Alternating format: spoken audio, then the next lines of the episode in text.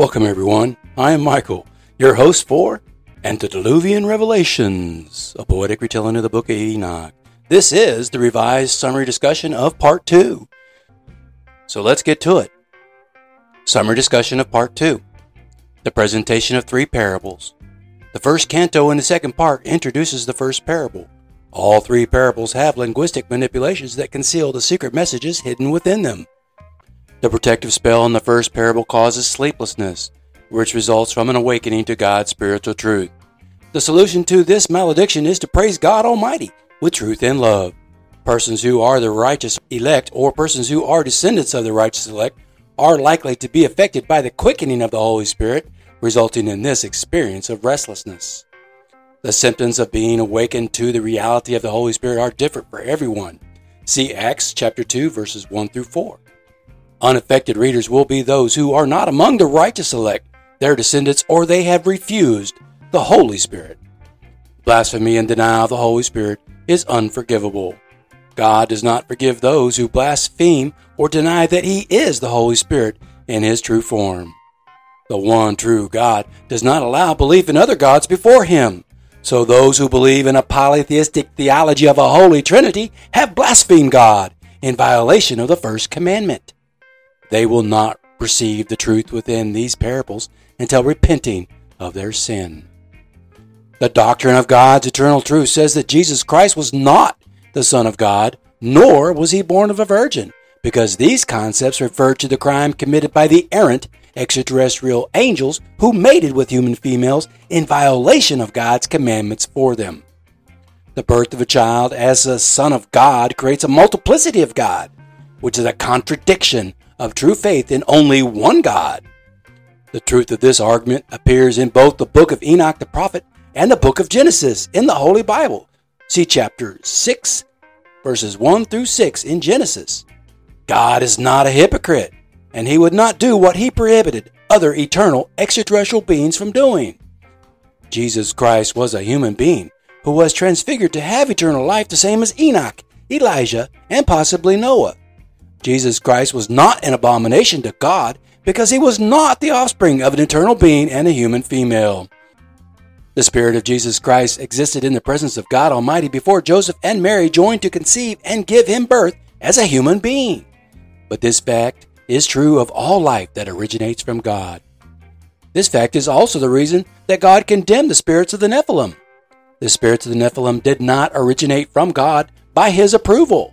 The spirits of the Nephilim originated as offspring of the fallen watchers in violation of God's commandments. The Son of God refers only to God's angels because humans are terrestrial, non deity, corporeal beings, and angels are extraterrestrial, non deity, spiritual beings. Angels are the spiritual servants of God, and they are God's sons. Jesus was not an alien, angel offspring, he was completely human. A human being never becomes God, but the spirits of all creatures come from God. In Greek and Roman mythologies, a mythological god impregnates a human female with a baby that becomes son of God, who is ultimately an illegitimate child, an abomination. These demigods of ancient mythology had abilities that humans did not have, such as incredible strength and speed. Modern Christianity is a religion which claims Jesus Christ was the only Son of God born of a virgin human female. Because the early evolution of Christianity combined Roman mythology with the message of Jesus Christ to suit the ancient Roman Emperor Constantine, who was a pagan idolater. The abilities God gave to Jesus through his Holy Spirit to heal the sick cast out demons, foretell the future, know the truth, teach forgiveness for repentance, and give humanity hope for everlasting life in the Holy Spirit were more understandable to those ancient pagans when they could relate these abilities as proof he was the Son of God, like Hercules, Heracles, or even Gilgamesh. Christianity evolved to become a pagan, polytheistic religion, not completely based on Judaism, which is monotheistic. The pagan Romans from the time of the Flavian dynasty, beginning about 30 years after the crucifixion of Jesus, perverted Christ's message over several perverse generations that resulted in the paganized version of Christianity. The formation of a standard text incorporating pagan beliefs with the message of Jesus Christ was approved by Constantine and sealed by Leo III to prevent any further changes. The 5th century Roman emperor's outlawing of paganism was actually the permanent legalization of the paganized version of Christianity. The pagan Roman version of Christianity perverted the message of Jesus Christ by substituting God's eternal truth with pagan mythology so that it became on the whole in general, Catholicism. All modern Christian denominations, except those who, which specifically reject the pagan lies of virgin birth and Son of God, have descended from the perversion of Roman Catholicism. The perverse and pagan doctrine of Catholicism is not the true teaching of Jesus Christ because it proclaims a polytheistic personage of God as a Holy Trinity, which is a blasphemy of Almighty God and a contradiction of Christ's own words as quoted by those heretics, the Lord our God, the Lord is one. See Mark chapter 12, verse 29. None of the ancient Greek documents are original manuscripts written by any of the men who knew Jesus Christ or were actual witnesses to what happened. All of the documents pagan Catholics claim to be the evidence of truth were fabricated by pagans and heretics as much as 100 years after Jesus Christ was murdered. Christianity has become a false religion based on the acceptability of pagan rituals and the fraudulent ideology of a human sacrifice for the forgiveness of sin. In addition to Enoch's prophecies about the Messiah being the Son of Man and not the Son of God, there is the antediluvian revelation of the four archangel paths the chosen one will follow when anointed with God's Holy Spirit to be the Christ. The angel of peace explains these four archangel paths to Enoch. Noah and the four archangel paths. The appearance of Noah, the son of Lamech, occurs in this second part, and Noah's transfiguration becomes an undeniable truth with the spells of confusion and misidentification broken in this poetic retelling. While Noah was one who was chosen to do God's will, he was not the one God chose to be the Messiah. Noah became one of several men in the history of mankind who answered the Lord's call and obeyed his commandments. Other than the clarification of Noah's own CE4 abduction, event, and transfiguration to have everlasting life, there is another very important revelation in this part. The reference to Son of Woman contrasted with Son of Man is very important because it means that a natural human being is Son of Man. However, a hybrid human, who is the result of extraterrestrial and human copulation, is Son of Woman because there is no man as Father. Yahweh does not make sons with a human female who will become demigods in the flesh, nor does Almighty God have an eternal female entity with which he procreates. Eloi, the Shining One, is one, and he is capable of creating anything anywhere in the universe from nothing. Any doctrine which denies this fact is a blasphemy of Elil's tr- true singularity and supremacy in the universe. There is only one everlasting, eternal, and almighty God. The four angels being described to Enoch in this part are archangels. In part 1, angels who were with Enoch within the mothership were most likely cherubim, and they were the species known as Elohim, the shining ones, who are the angels God made in his own likeness. This distinction is important because their physical appearance is that they were completely white, glowing, and shining. The archangels Enoch observes and asks about in this part of the story are the four most powerful of the everlasting species of ever extraterrestrials. But Enoch does not provide much detail about their physical appearance. An easy conclusion is that the archangels were extra large versions of the cherubim, and God also created them in his own image as completely white, glowing, and shining. There is mention of at least four types of angels within the story seraphim, archangels, ophanim, and cherubim. However, there are many other published theories that say there are more species of extraterrestrials than these. In the poetic retelling of the story, there are seven archangels identified by name and their associated abilities or tasks as God assigned Uriel, Serachiel, Rachiel, Raphael, Michael, Phanuel, and Gabriel. There is not an extensive effort within this creative work to clearly tell about all of the different species of extraterrestrials, but there are specific details about the seven archangels and the angel of peace presented in the poetry. The important point made here is that there are several different species of extraterrestrial beings existing throughout the universe, but they are not all good. If they were all wholly like the Elohim, then there would never have been the crime which occurred on planet Earth thousands of years ago. It is the natural order of all things in the universe to have a balance of both good and evil. The truth of this statement is becoming more understandable in modern times with the increased reporting of extraterrestrial abductions and encounters, which do not always have a positive outcome. The purpose for some of these incidents might be to educate humanity on the truth as it appears within this poetry. Not all extraterrestrials have good intentions when visiting Earth, and there are both good and evil extraterrestrial originating forces influencing the evolution of humanity. The other important point made in the first canto of the second part is the completeness of the first parable of wisdom. The poetry clarifies the meaning by saying that everyone makes mistakes, but wisdom makes it possible to prevail. The second canto begins the second parable, and the protective spell for this parable is one that causes confusion. This spell seems less supernatural than the first one because its effectiveness comes from the ungrammatical characteristics of the linguistic manipulations that become most evident in the early translations into English.